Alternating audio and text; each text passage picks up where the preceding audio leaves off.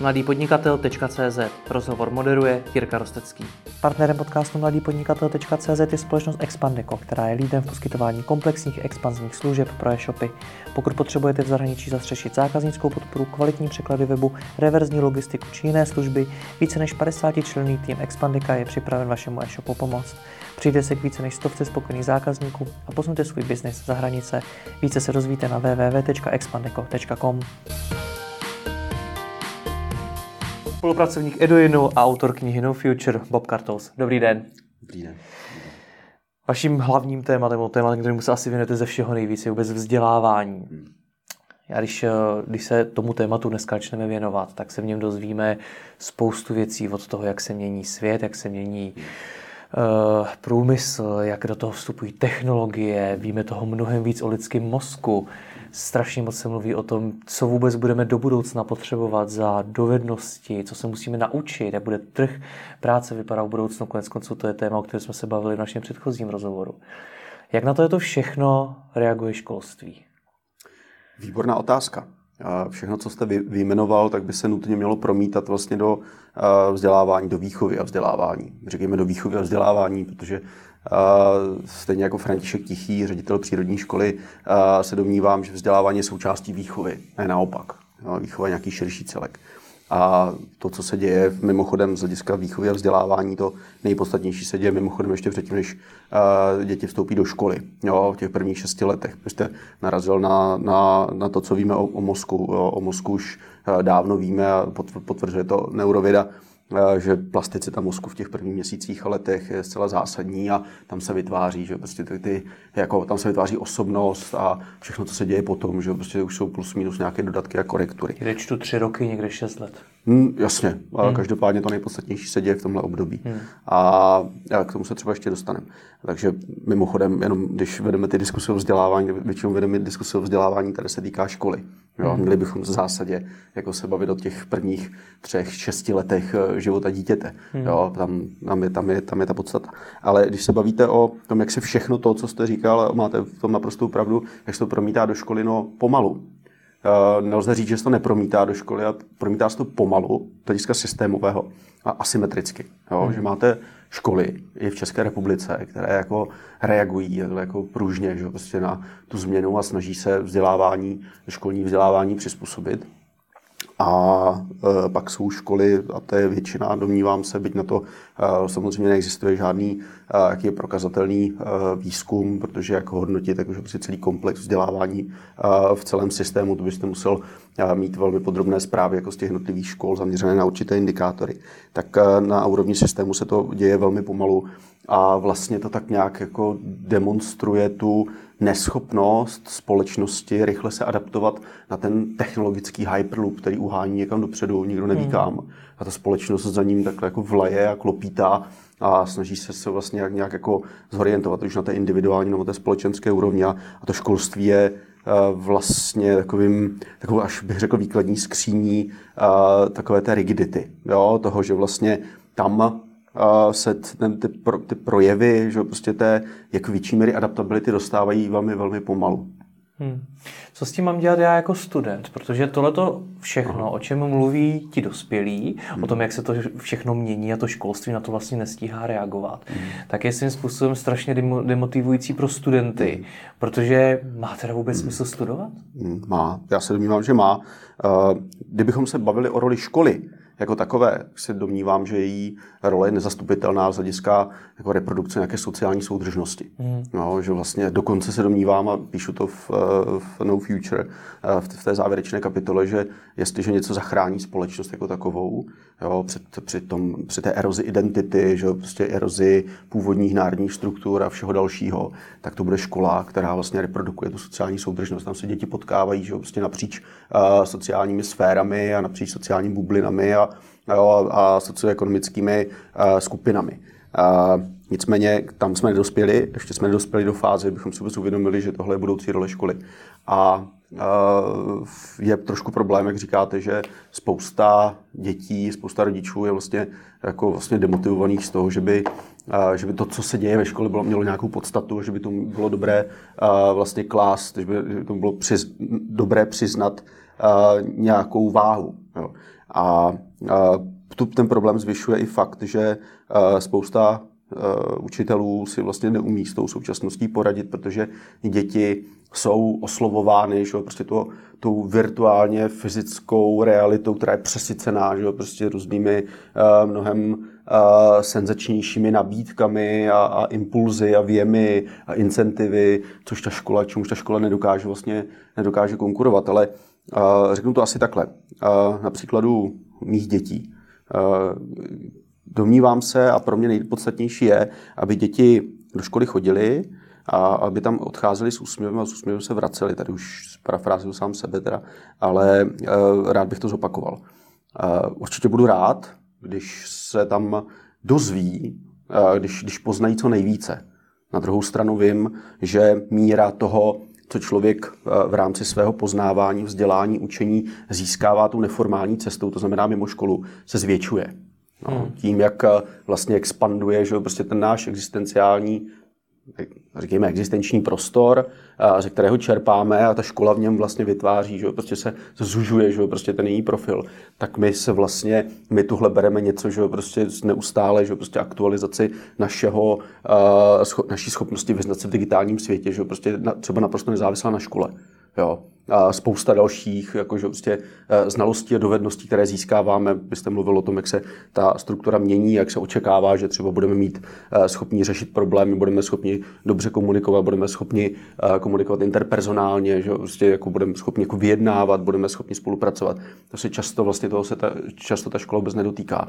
A, takže chci říct, že bychom si měli uvědomit, že škola je důležitá, klaďme na ní nároky takové, že prostě abychom poznání, které získáváme, tak by bylo co nejbohatší. A zároveň si musíme uvědomit, že se velmi podstatným způsobem rozšiřuje sféra neformálního vzdělávání, což mimochodem je jakýsi úkol pro ten vzdělávací systém. Chceli zůstat relevantní a chceli, chceli si udržet, že prostě jakousi, jakousi autoritu, tak by i škola měla otevřít vlastně okna a dveře tomu neformálnímu vzdělávání a daleko více ho propojit dohromady, jo, s tím, co se v té škole děje. Stejně, ale když se dneska podívám na vysoké školy a na to, co učí, tak tady máme řadu škol, které učí něco, co už se třeba v tom oboru dávno nepoužívá, vůbec nestíhají vývoj toho oboru. Pak tady máme řadu škol, u kterých se vůbec spekuluje o tom, jestli ta profese, na kterou hmm. studenty připravují, bude za deset dvacet let existovat. A teď se třeba bavím o právu, hmm. bavím se o medicíně Rozumím. a podobně, takže obory, které jsou velmi populární a kde už dneska řada lidí říká, hele, jako právník za dvacet let třeba už nebude muset být, nebo jich bude potřeba mnohem míň. Já jenom upozorním diváky na to, že to, o čem jsem mluvil, to se týkalo spíše těch toho primárního, sekundárního stupně vzdělávacího systému. Pokud se bavíme o vysokých školách, domnívám se, že nadále, zejména v těch regulovaných povoláních, bude nutné, aby existovala nějaká garance toho, že když se, se vším souhlasím, jo, že do medicíny, do práva ne, nepochybně bude intervenovat velmi silně technologie. Právní analýzy určitě jo, budou dělat nějaké kognitivní systémy na bázi umělé inteligence. A to už, už mají soudce stroj. To už se dneska děje. Jo. Jo. Na druhou stranu myslím si, že se spíš změní role toho, co ten právník dělá, že prostě jak, jak v tom právním systému tady figuruje, než že by úplně zmizel. Ale pravděpodobně to s tou sférou nějak jako mocně, mocně zamává. To stejně tak jako s medicínou. Že? Tak já si třeba nedokážu úplně představit, čemu budou praktičtí lékaři, když jako díky nějakému internetu věcí, nějakému uh, uh, wearable internetu, že prostě něco, co si na sebe oblečeme, nebo co budeme mít na sobě, budeme, uh, budeme diagnostikováni mnohem přesněji a vlastně neustále budeme rovnou, že prostě nějakými svými osobními asistenty objednávání nějakých specialistů, že prostě, takže... Já jsem třeba slyšel, že doktoři by se měli spíš přesunout do výzkumu. Hmm. Do budoucna otázka je, jestli jak výzkum pojme všechny. Jo, a jestli školy ne. zase dneska no, na to ty studenty připravují. No, tak spousta těch lékařů, že prostě uh, skutečně jsou, řekněme, takoví ti typičtí praktici, že prostě hmm. rozhodně asi nemají třeba výzkumné ambice, stejně tak ne právníci, že. Hmm. Uh, nicméně ano, máte pravdu.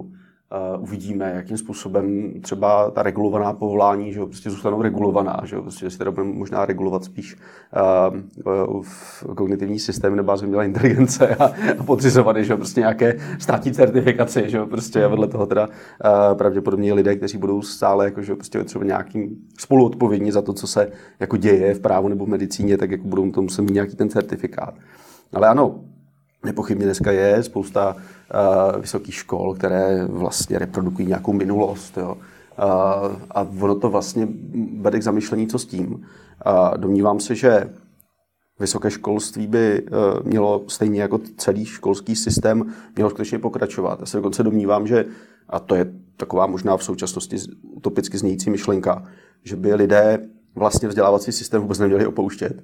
Hmm. Že by v něm měli jako se trvávat, že vlastně průběžně. No, ale pardon, skočím do toho, i v tom no. předchozím rozhovoru jsme se bavili o tom, že bude potřeba se stále vzdělávat hmm. do konce života a že se člověk musí připravit na to, že v budoucnu změní několikrát svoji profesi, ale tím je myšleno třeba i obor. Určitě, její. samozřejmě, samozřejmě. Takže v tom kontextu ty, ty myšlenky dodává ještě větší smysl. No, no, no, možná spíš dokonce to bude vypadat hmm. tak, a to už se reálně děje. Omlouvám, jestli se neopakuju, že člověk bude dělat více činností. Hmm. No, více, že prostě ekonomicko-sociálních činností, které ho budou částečně živit a částečně se jimi bude sebe realizovat, ale bude prostě fakt žonglovat více romíčky. To, to, to, je, to je realita dneška už, jo, aspoň hmm. třeba řekněme v těch větších aglomeracích, že, prostě, kde ta možnost je. Jo, kdy člověk není vázán, že, prostě na jednoho zaměstnavatele, že, prostě, nebo na jednu nějakou, že, prostě výdělečnou činnost, kterou může dělat. Ale uh, s těmi vysokými školami se domnívám, že by stejně jako u toho předchozího školství by daleko větší důraz měl být kladen že vlastně na celkový rozvoj a celkové zvyšování jakési úrovně gramotností. Jo, toho, co ten člověk jako získává, jak, jako, jak, jak narůstá jeho všeobecná schopnost adaptovat se na svět neustálé změny. Masarykova univerzita ku příkladu uh, ještě za Mikuláše Beka, za předchozího rektora, začala uh, vlastně budovat takový systém, v němž by uh, vlastně lidé, kteří studují třeba přírodní vědy, tak by zároveň že prostě se do jejich studia nějakým způsobem částečně promítali předměty a oblasti společenských věd a naopak vice versa. Jo, společenskovědní studenti by získávali nějaké informace z technických a přírodovědných oborů. Jo, jakési takové propojování, že? V němž tedy většina těch lidí bude skutečně nějakými, jak se říká, jako generalisty, to znamená lidmi, kteří mají spíše ne hluboké, ale jako řekněme středně hluboké či povrchní informace, ale jsou schopni se v tom, v tom světě orientovat a v okamžiku, kdy potřebují, tak jsou schopni si sáhnout do té hloubky, protože vědí kam a vidí jak. Jo, takže vlastně práce s informacemi, jo, schopnost schopnost mít jakýsi jako poměrně široký přehled, schopnost učit se neustále, jo, prostě dokola a pak takové dovednosti, o kterých jako v té, té své knize No Future, no future ne, neupozorňuji, schopnost se rozhodovat, jo, v té obrovské nabídce toho, co, co existuje a schopnost se soustředit na nějakou cestu, jo, protože tohle, ta, ten svět, ve kterém žijeme, je přesycený nabídkou. A my víme, že náš mozek v okamžiku, když jsme přesycení nabídkou, tak upadá do rozhodovací paralýzy. A rozhodovací paralýza je stav, kdy se neumíte rozhodnout. Jo? A vlastně stagnujete. Jo? Prostě nejste schopen se bohnout tam ani tam, protože nevíte, kam máte jít. Jo? Takže, a, takže k tomuhle by měli přispět vlastně všechny stupně školství, že ta vysoké školství samozřejmě už by asi mělo mít, že prostě řekněme aspoň nějakou, prof, nějakou profesní profilaci, ale třeba v rámci českého vzdělávacího systému je nutné, aby se významně změnil ten střední článek. Jo. Tam jako významně narostla třeba porce všeobecného vzdělání, která chybí zejména uh, žákům na středních odborných školách. Přijde mi a v podstatě to, co vy tady teď říkáte, tak k tomu přispívá, že specializovat se do budoucna není to úplně nejlepší rozhodnutí. Uh, myslím si, že je dobré uh, skutečně otevírat si více možností. Na druhou stranu, v okamžiku, kdy člověk jakože prostě učiní nějaké rozhodnutí, tak by se měl důsledně snažit určitou hloubku v svém poznání jakože prostě v tom, co dělá, jako získat. Jo? Což ještě ale neznamená, že za pět let ne, nebude procházet tím též procesem. Může být může být, jo, anebo a to je vlastně můj případ a znám lidi okolo sebe, že prostě, kteří skutečně mají těch cest více a snaží se nějak jako mezi nimi hledat nějaké propojení, že prostě a paralelně, paralelně vést dohromady. Já se krom vzdělání se zabývám médii, dezinformacemi poměrně významně, ale tam je tak, tam se dají najít tak jako úzké provazby, jo, že vlastně, když se bavíte o dezinformacích, se zároveň bavíte o míře či nedostatku absenci kritického myšlení. No, a kritické myšlení je, to je vlastně předmětem, že prostě vzdělávání, výchovy, takže hmm. tady je vlastně nutné vidět ten svět jakože prostě poměrně širokém spektru a snažit se hledat to, co organicky k sobě patří a snažit se nějakým způsobem, že prostě vytvářet nové v podstatě nové, nové oblasti, nové obory. Že? Prostě hmm. tak invence a reinvence, jak píše Harari, to je budoucnost. Jo? Jako znovu se objevování sebe sama hmm. a znovu se objevování v tom měnícím se světě.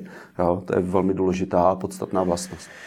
No dobře, nicméně vraťme se k tomu studentovi, protože já když jezdím po vysokých školách a přednáším hmm. tam, tak jedna z nejčastějších otázek, kterou mi tam pokládají, je: má vůbec smysl tu vysokou školu studovat? Z toho, co vy mi tady říkáte, kde se znova vracíme k tomu, že řada těch oborů už nebude existovat. Školy učí hmm. na něco, co už nebude, nebo to už dávno není aktuální. Hmm. Tak, a ty studenti to dost často ví. Hmm. Tak co teda mám dělat? Jak mám dneska si vybrat vysokou školu, když to, to všechno vím? Já, já jsem absolvent vlastně tří vysokých škol tak, a, a domnívám se pořád, že to dává smysl. Mě to dává smysl, zpětně to hodnotím, takže mi to dávalo smysl právě v jakési důslednosti a v tom, že, a to by si studenti měli uvědomit, že ta vysoká škola jim dává poměrně vysokou volnost v tom, jak si mohou, že prostě nadizajnovat ten svůj program. Znám lidi, kteří si uvědomují, že třeba jejich vysoká škola je k ničemu obsahově, ale to jim nebrání v tom, aby navštěvovali přednášky jiných fakult, aby si prostě skutečně vytvořili, že prostě ten svůj program studijní, že prostě, který v konečném důsledku, že prostě jako jim dává smysl a nese to nějaké plody, jo, že Pro, promiňte, vážení studenti, ale musíte být tady v tomhle daleko vynalezavější a nečekat pasivně na to, že vám ta vysoká škola dá úplně všechno tak na stříbrném podnose. Jo. Hledejte sami, jo, hledejte přednášky, hledejte kurzy, které jsou dobré a které se odehrávají pouze na, vaši, na, na, na vašich fakultách. Jo. Neočekávejte, že vám to někdo prostě takhle předloží. Je to nesmysl. Jo, prostě ne, ty, ty, vyberte si z toho studia to nejlepší. Jo, samozřejmě je pravda, že občas studenti v rámci kreditového systému budou muset pravděpodobně splnit, že, prostě zkoušky a zápočty z toho, co asi ty neshledávají jako úplně nejsmysluplnější a nej, nejpřínosnější, ale, ale vedle toho mají naprosto otevřenou možnost, jo, která se jako ne, ne, neomezuje na nabídku vysokých škol. Se, Uh, prostě jsme si bavili o neformálním vzdělávání. No, dnes jakože se dá, že skutečně vzdělávat sebe sama. Dostaneme se k němu. My furt utíkáte z té otázky, jak si vybrat vysokou školu. Jak si vybrat vysokou školu. Určitě, uh, no, on ten vzdělávací systém tomu moc jako nepomáhá. Jo? Právě. Že ani na základní, ani na střední škole vlastně neexistuje něco jako, uh, řekněme, funkční kariérové poradenství. Hmm. Domnívám se, že uh, mám na to takový recept, kdyby Kdyby, a není to tak těžké ani, ani z hlediska pedagogického, ani z hlediska technologického, kdyby se hodnocení odhrávalo na, na základě portfolií, která vznikají od počátku, kdy dítě vstoupí do toho vzdělávacího systému a hromadí se tam jako, že prostě informace o tom, co, co dělalo, hmm. jo, jako jakási taková evidence, jo, prostě jako osobní archiv, tak by i vlastně už v průběhu základní školy bylo možné vidět, jak se profiluje. Jo, jak, kde je nadání, že jo, prostě, jo, kudy, jo, co se tam ukazuje, jako, že, prostě, že, to je, že, že, že, ten dítě, že ten člověk má nějaké dispozice a zároveň, že má jako motivaci, jo, k tomu. A rozhodně, rozhodně doporučuji všem, aby se orientovali podle toho, čemu přirozeně jako inklinují. Jo, aby se nenechali vnutit jako, že, prostě do eh, pozice těch, kteří plní sny někoho jiného, jo. Jako, že třeba rodiče mají často představu, tak jako běž studovat tohle nebo tamhle to a, a ty děti občas podlehnou, že ještě už jenom z toho důvodu, že rodiče sami něco takového vystudovali. A nebo si myslí, že to je perspektivní, ale nenech, neměli by se tím nechat jako, že prostě, jako zmanipulovat. Jo, protože to všechno následně se projevuje tím, že ta motivace vnější motivace jako postupem odpadne a, a člověku to přestává dávat smysl. No a, a druhá věc, to znamená následovat svoje sebe sama v tom, jako čemu mám vlohy, čemu mám nadání a co mě, co mě motivuje. A, a druhá věc je dobře si zjistit, co ta vysoká škola, o kterou tady mám zájem, tak co nabízí, jak to, co, jak to studium tam vypadá, jak to hmm. skutečně vypadá. No, fakt nestačí zajít na uh, jenom otevřený den, že jo, prostě té dané vysoké školy, anebo si přečíst to, co píše na internetových stránkách. Ideálně mluvit s nějakými studenty nebo absolventy, aby aby člověk skutečně pochopil, co se tam děje a do čeho vstupuje, což mimochodem tedy bohužel taky absentuje, že jo, prostě v českém prostoru. Řada, řada studentů vůbec neví vlastně, co, co jde studovat, jo, a přitom si myslí, že ví. Jo. A to se týká i tak jako, takových, jako řekněme, banálních v oblasti jako je ekonomie. No. Jo, tam ti studenti přijdou a najednou jsou překvapení, že si teda asi vybrali nějak špatnou fakultu, nebo si možná úplně vybrali špatný obor. Jo, tak... Ta první rada, kterou jste řekl, tak je v podstatě to, co se říká už dlouho, a to zjistí, co tě baví, a podle toho si vyber, vyber tu vysokou školu. Zjistí... Nejenom, co, nejenom, co tě baví, ale dokonce skutečně, abych to ještě jednou zopakoval, jo, prostě k čemu skutečně ten člověk má jakési, jo, předpoklady. Jo, důležité, tomu jako... rozumím, ale mě, mě kolik taky... studentů podle vás to ví? A bavíme se teď, pozor, bavíme se o studentovi, který je někde na střední škole a teď si vybírá hmm. tu školu, a mimochodem možná se bavíme už i o žákovi základní školy, určitě, který si vybírá tu střední určitě. školu. No, takhle. To není věk, uh, ve kterém uh, víte, jo, u, zá, u jaký žáku máte základní vlohy. Škol, v podstatě každému říkám, že uh, je ideální střední, na střední škole protáhnout tu o ty čtyři roky minimálně tu dobu, kdy člověk získává nebo zvyšuje úroveň svých všeobec, všeobecného vzdělání, jo, základních gramotností. Jo, skutečně. A teprve pak jakože prostě se rozhoduje o nějaké profesní dráze. Hmm. Což je v českém vzdělávacím systému problém, protože pouze třicet procent populačního ročníku může jít na skutečně všeobecně zaměřené vzdělávací programy, to jsou ty gymnaziální, pak je tady pár liceí, že prostě zbytek jsou střední odborné školy, takže chápu, že to je komplikované. Takže těch... kolik středoškoláků dneska ví, pro co má vlohy a nadání? To já si nedokážu, nedokážu úplně odhadnout. Uh, já netvrdím to, že, ti, že to ti studenti nevědí, že by zároveň jako, že prostě ten argument teda postrádal platnost. Jo? On hmm. stále platí. Jo? Uh, řekněme, ano, uh, je dobré jako, že prostě si to nějakým způsobem ujasňovat. Uh, průběhu svého života. A znovu se vracím k tomu, že když vlastně by byla zavedena portfolia, tak si to ti studenti skutečně jo, ty, ty, z průběhu svého života ujasní. To je moje osobní zkušenost se starším synem, který nastoupil na gymnázium na Zatlance, kde to požadovali v přijímacích zkouškách. A on si skutečně, že jo, prostě během těch přijímacích zkoušek vytváření toho portfolia ujasňoval, že jo, prostě kým vlastně je, jo, co ho baví. Jo, a, a evidentně ta škola, že jo, prostě ho vede k tomu, aby si to ujasňovali během toho studia na střední škole, aby věděl, až se bude podávat přihlášku na vysokou. A, co tady chce dělat. Jo. Tak bohužel ne všechny vysoké střední školy v České republice fungují jako gymnázium na Zatlance. Znovu se vracím té, té asymetrie, že jo, prostě v tom vzdělávacím systému. A takhle nějak by to mělo vypadat. Já, já mohu hovořit o tom, jak by to mělo vypadat. Jo. Potom, pokud člověk, pokud člověk neví ani na konci třetího ročníku střední školy, tak opět je pravděpodobné, že alespoň částečně sám sebe zná a ví, že prostě třeba mu jde do mu přírodní vědy, mu jde matematika, tím pádem pro něj bude snazší vystudovat nějakou technicky orientovanou školu, anebo naprosto naopak, jo, prostě daleko více, že prostě ho baví, já nevím, zabývat se společností, společenskými vědami. A pardon, o tohle tomto je? Vybrat si tu školu, která bude snazší? Nebo by ten student už měl přemýšlet na nějakou budoucností toho oboru a vlastně o tom všem, čím jsme začali ten rozhovor? No, přemýšlet o budoucnosti toho oboru je těžké v okamžiku, kdy vůbec nevíme, co se stane. Hmm. Jo, my nevíme. Dnes pravděpodobně pořád spousta studentů na strojírenských fakultách, že prostě se učí to, jak zkonstruovat spalovací motory, ale je možné, že prostě je to budoucnost, která bude mít třeba jenom deset let, jo, že by to teda A jestli elektromobilita nebo vodík, to asi v našem rozhovoru nehraje roli, ale nějak, bude to nějak jinak. Jo. A, doufejme, že ano. No, doufejme, no. A stejně tak jako v mnoha, mnoha dalších vlastně oborech, které do nedávna platily jako konstantní, aspoň z hlediska toho, co dělají. Jo. Spalovací motory se nepochybně rozvíjely, jo, ale pořád to byly spalovací motory, že jo, prostě, které měly, jo, prostě, jo, byly postaveny, že jo, prostě na a, konstrukčně, že jo, prostě pořád na tom témž základě. Jo, to se prostě změní. Tohle se promítne úplně všude. Takže znovu bych se vrátil k tomu, spolehejme na to, k čemu tady inklinujeme, k čemu máme nadání a co nás zajímá. Nemusíte nutně nějak vždycky bavit, ale co nás zajímá, k čemu máme jako motivaci, protože budeme překonávat třeba nějaké překážky při zdokonalování se, že jo, prostě v té oblasti, v tom, při tom vzdělávání. A tam směřujeme naši pozornost. Nej, nejlépe odpovídá uh, vlastně schopnosti seberealizace v budoucnu, protože uh, řekněme, že někdo to si tím úplně ještě není jistý, čím by chtěl být.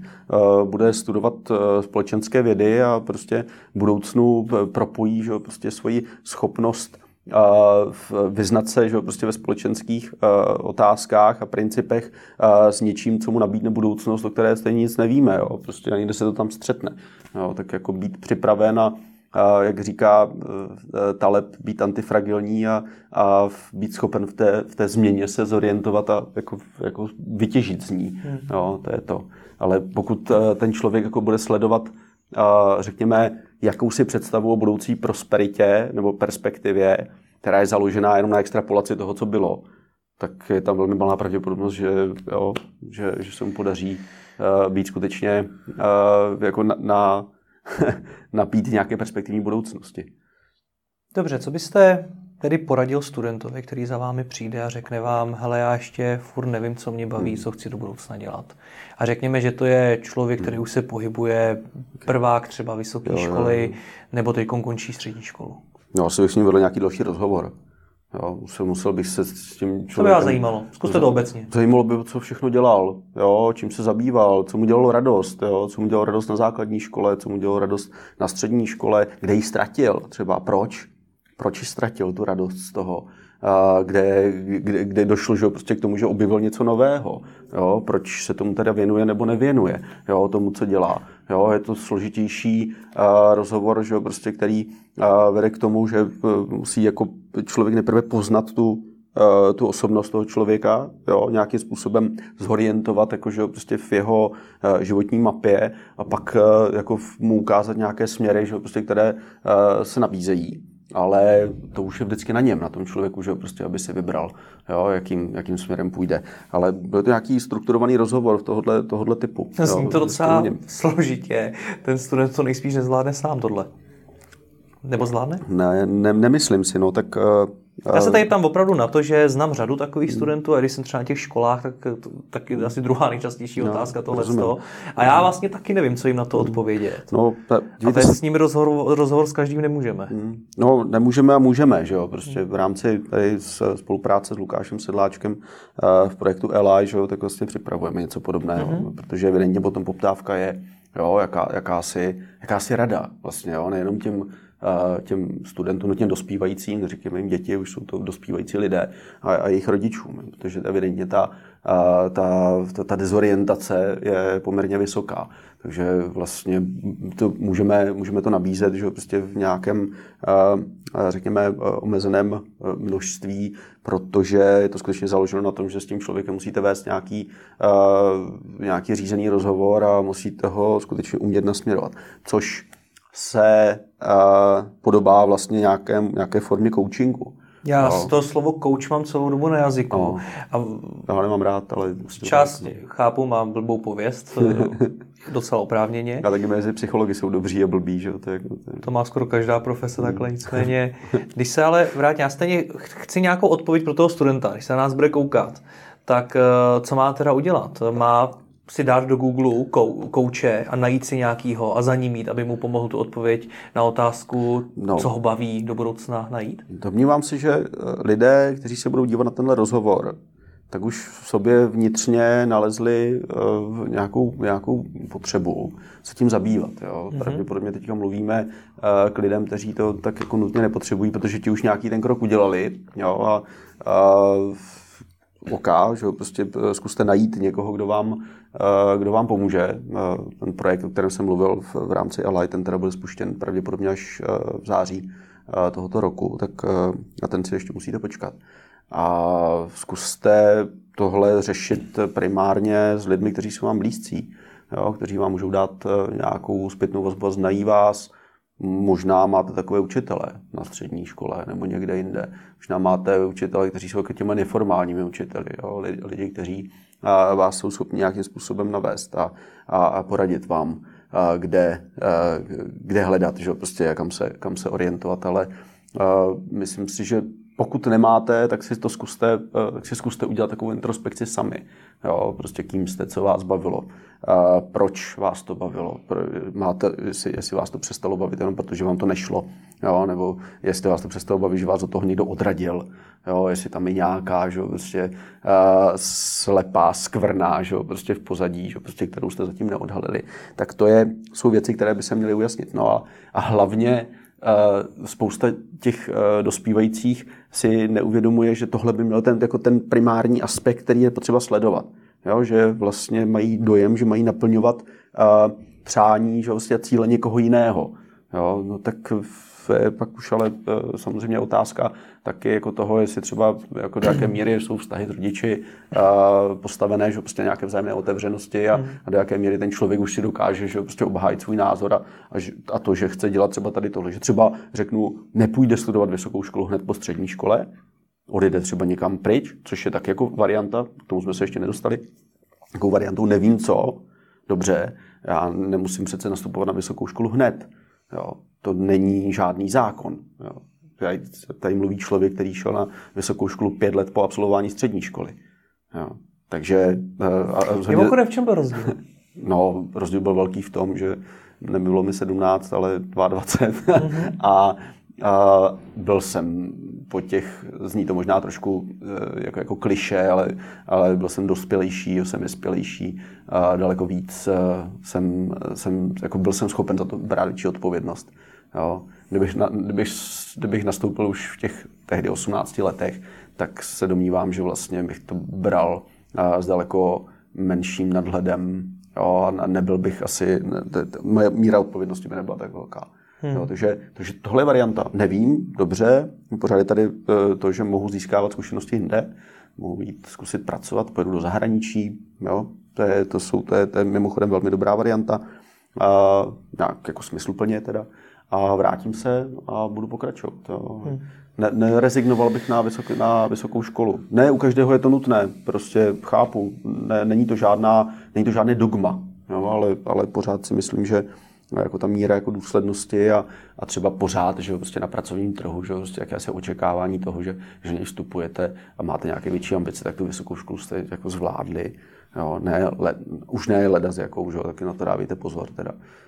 Uh, představa o tom, že stačí nějaký papír z vysoké školy, tak už dávno neplatí. Prostě uh, zaměstnavatelé si dávají velký pozor, že, v současnosti na to, že, prostě, co to ten papír vlastně říká. Hmm. Jo. Ale pořád si myslím, že vlastně z, z určitého hlediska to má smysl. Ne vždy, ne za každé situace, ale ne, ne, ne, nepouštěl bych to ze zřetele úplně při jako, rozvoji. Když jste na začátku toho rozhovoru mluvil o tom, co to dneska znamená vysoká škola a co nám vlastně dá, tak uh, se tam zmiňoval mimo jiné to, že tou hodnotou je právě to, jak se tam vlastně člověk naučí být člověkem, ty sociální dovednosti a že se dostane mezi ty lidi a tak podobně. Což naprosto souhlasím, nicméně kam se tedy přesouvá těžiště těch fakt hardcore informací o tom oboru, který se člověk chce naučit? Je už to spíš na něm? Je to v rámci toho neformálního vzdělávání, nebo furt v tohle musí tu hlavní roli hrát škola? No, myslím, že to probíhá v nějaké... v nějakém souběhu, jo? Že vlastně se to chází skutečně pro prolínání. Ale i to je změna, ne? Protože dřív mi přišlo, že to bylo primárně o vysoké škole. No, samozřejmě, no tak o střední nebo vysoké škole. Uh, jako nějaká profesní orientace. Uh, pořád to, řekněme to gro, to těžiště teda zůstává zůstává, řekněme, v tom formálním vzdělávání, co se týká profesní orientace, ale v souběhu s tím, že ten člověk to zároveň třeba dělá. Jo. tam, kde vůbec se bavíme o tom, že vysoká škola skutečně je schopna poskytnout vzdělání v té dané oblasti, tak je, jsou, jsou nové oblasti, zejména v té digitální sféře, že vlastně ta vysoká škola skutečně nemá co nabídnout. Jo, to, je, to tak je. Ale o to důležitější podle mě zůstávají role, řekněme, jako nějakého kulturního a sociálního faktoru, role kultivační. No, já pořád považuji že prostě tu školu za důležitou a považuji za důležité, aby skutečně velká část, vlastně, aby, aby vysoké školství bylo otevřeno masově, protože on dochází že prostě nějaké sociální, občanské, kulturní kultivaci uh, v tom prostoru. No, a to, to, to mi připadá strašně důležité při té obrovské proměnlivosti a tom informačním chaosu, ve kterém žijeme, ve kterém se vlastně těžko orientujeme. Jo. My potřebujeme si vytvořit nějakou vnitřní kulturní soudržnost a, a ta vysoká škola by k tomuhle měla vlastně pomáhat bez ohledu na to, jestli je zaměřená společenskovědně, technicky nebo, nebo, nebo přírodovědně nebo nějak jinak. Hmm. Co to neformální studium? To hmm. zní jako něco, co pro studenta může být něco, na co nemá čas, protože už takhle ho vysiluje ta škola, do toho má nejspíš nějakou brigádu nebo prostě práci, Rozumím. chce mít nějaký vlastní život, je tam čas na neformální vzdělávání?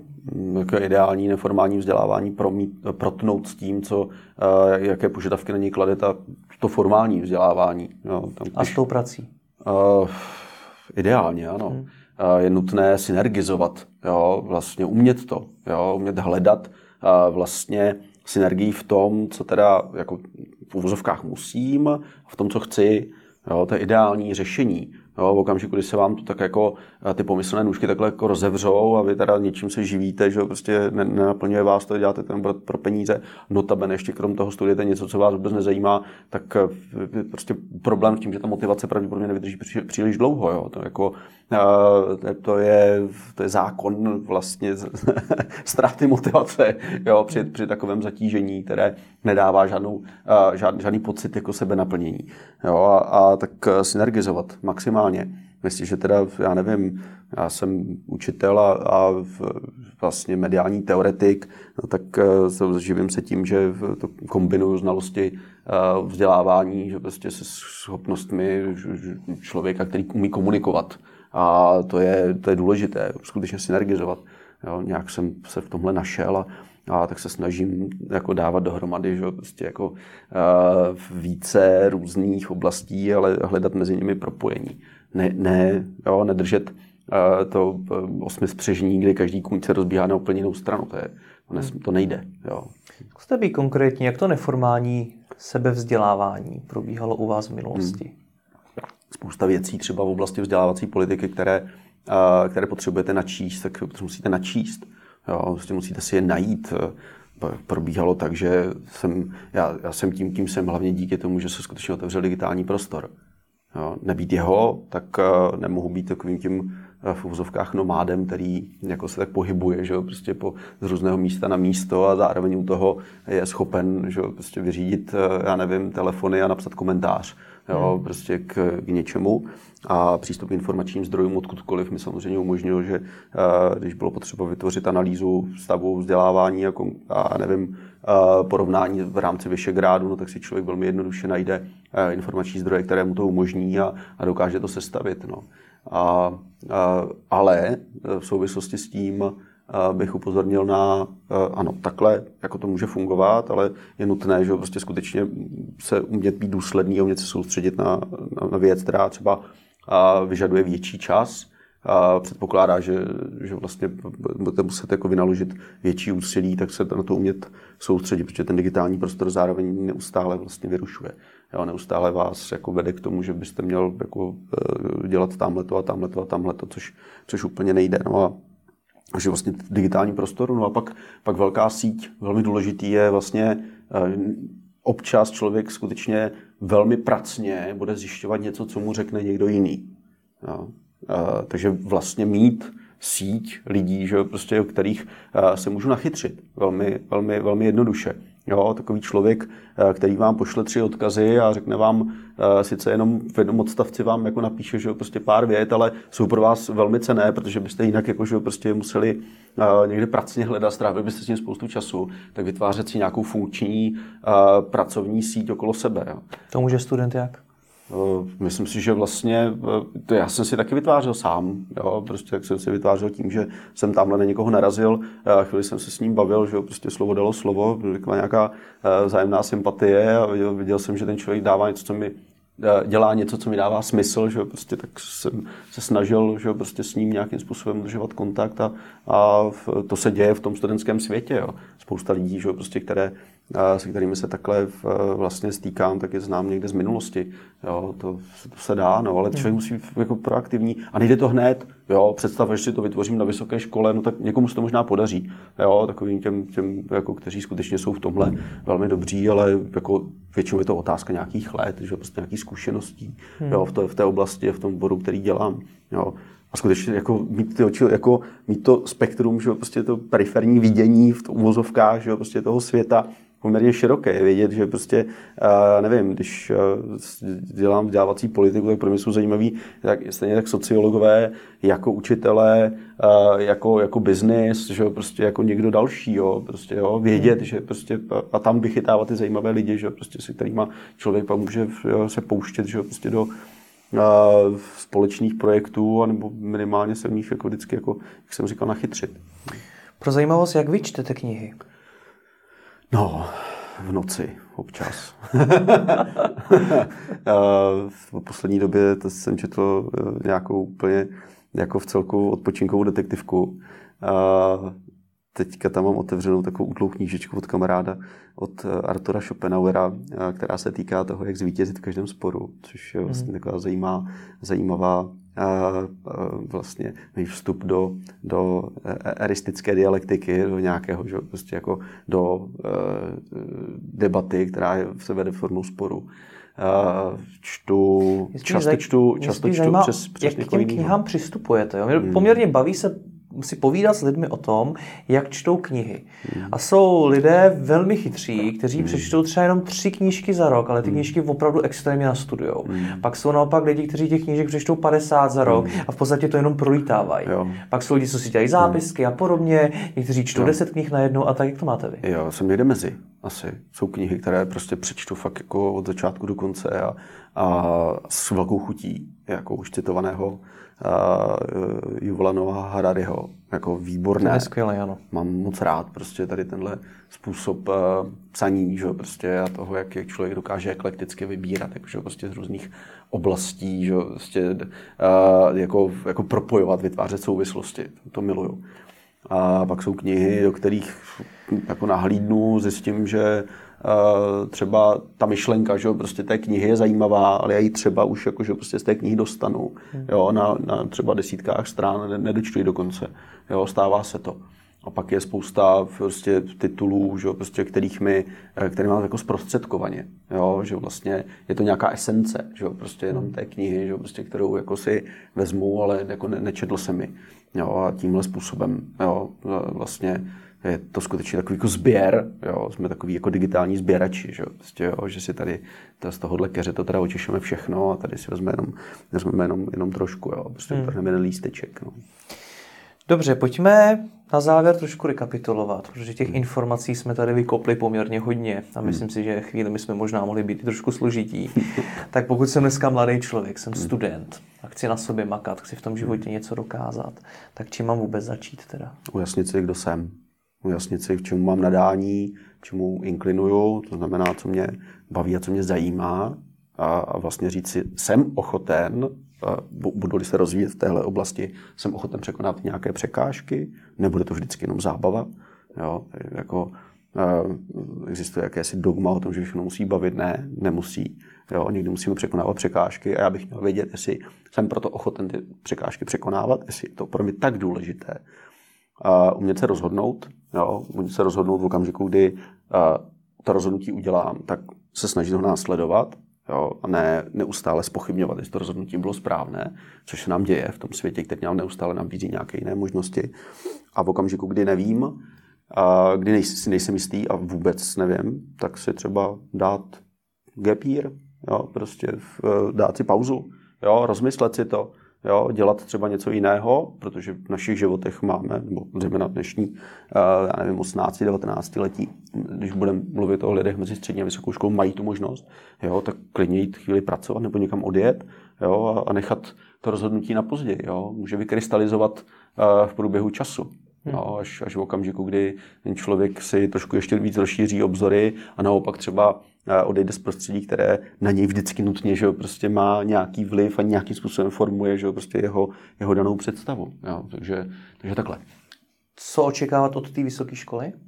Od vysoké školy zejména to, že jako otevře nějaký vzdělávací potenciál. Neočekávat, že dostanu do stříbrném podnose naservíráno všechno, co bude úžasné, skvělé, využitelné v budoucnosti. Velká část toho nikoliv. Jo. A na druhou stranu, jsem-li na vysoké škole, mám přístup jako prostě k tomu, co se odehrává na jiných fakultách, jo, nebo dokonce na jiných vysokých školách.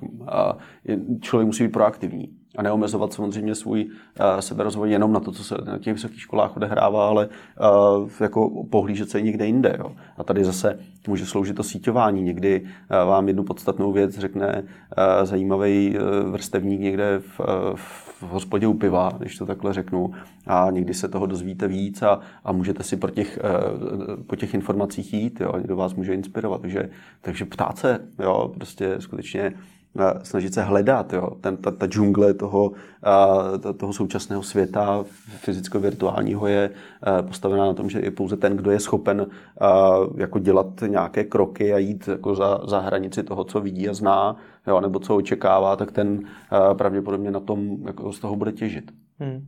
Jsme ten rozhovor začali takovým trošičku postrašením, že to, co teď konstruuju, taky nemusí vůbec existovat a že vybrat si školu je fakt hodně těžký a podobně.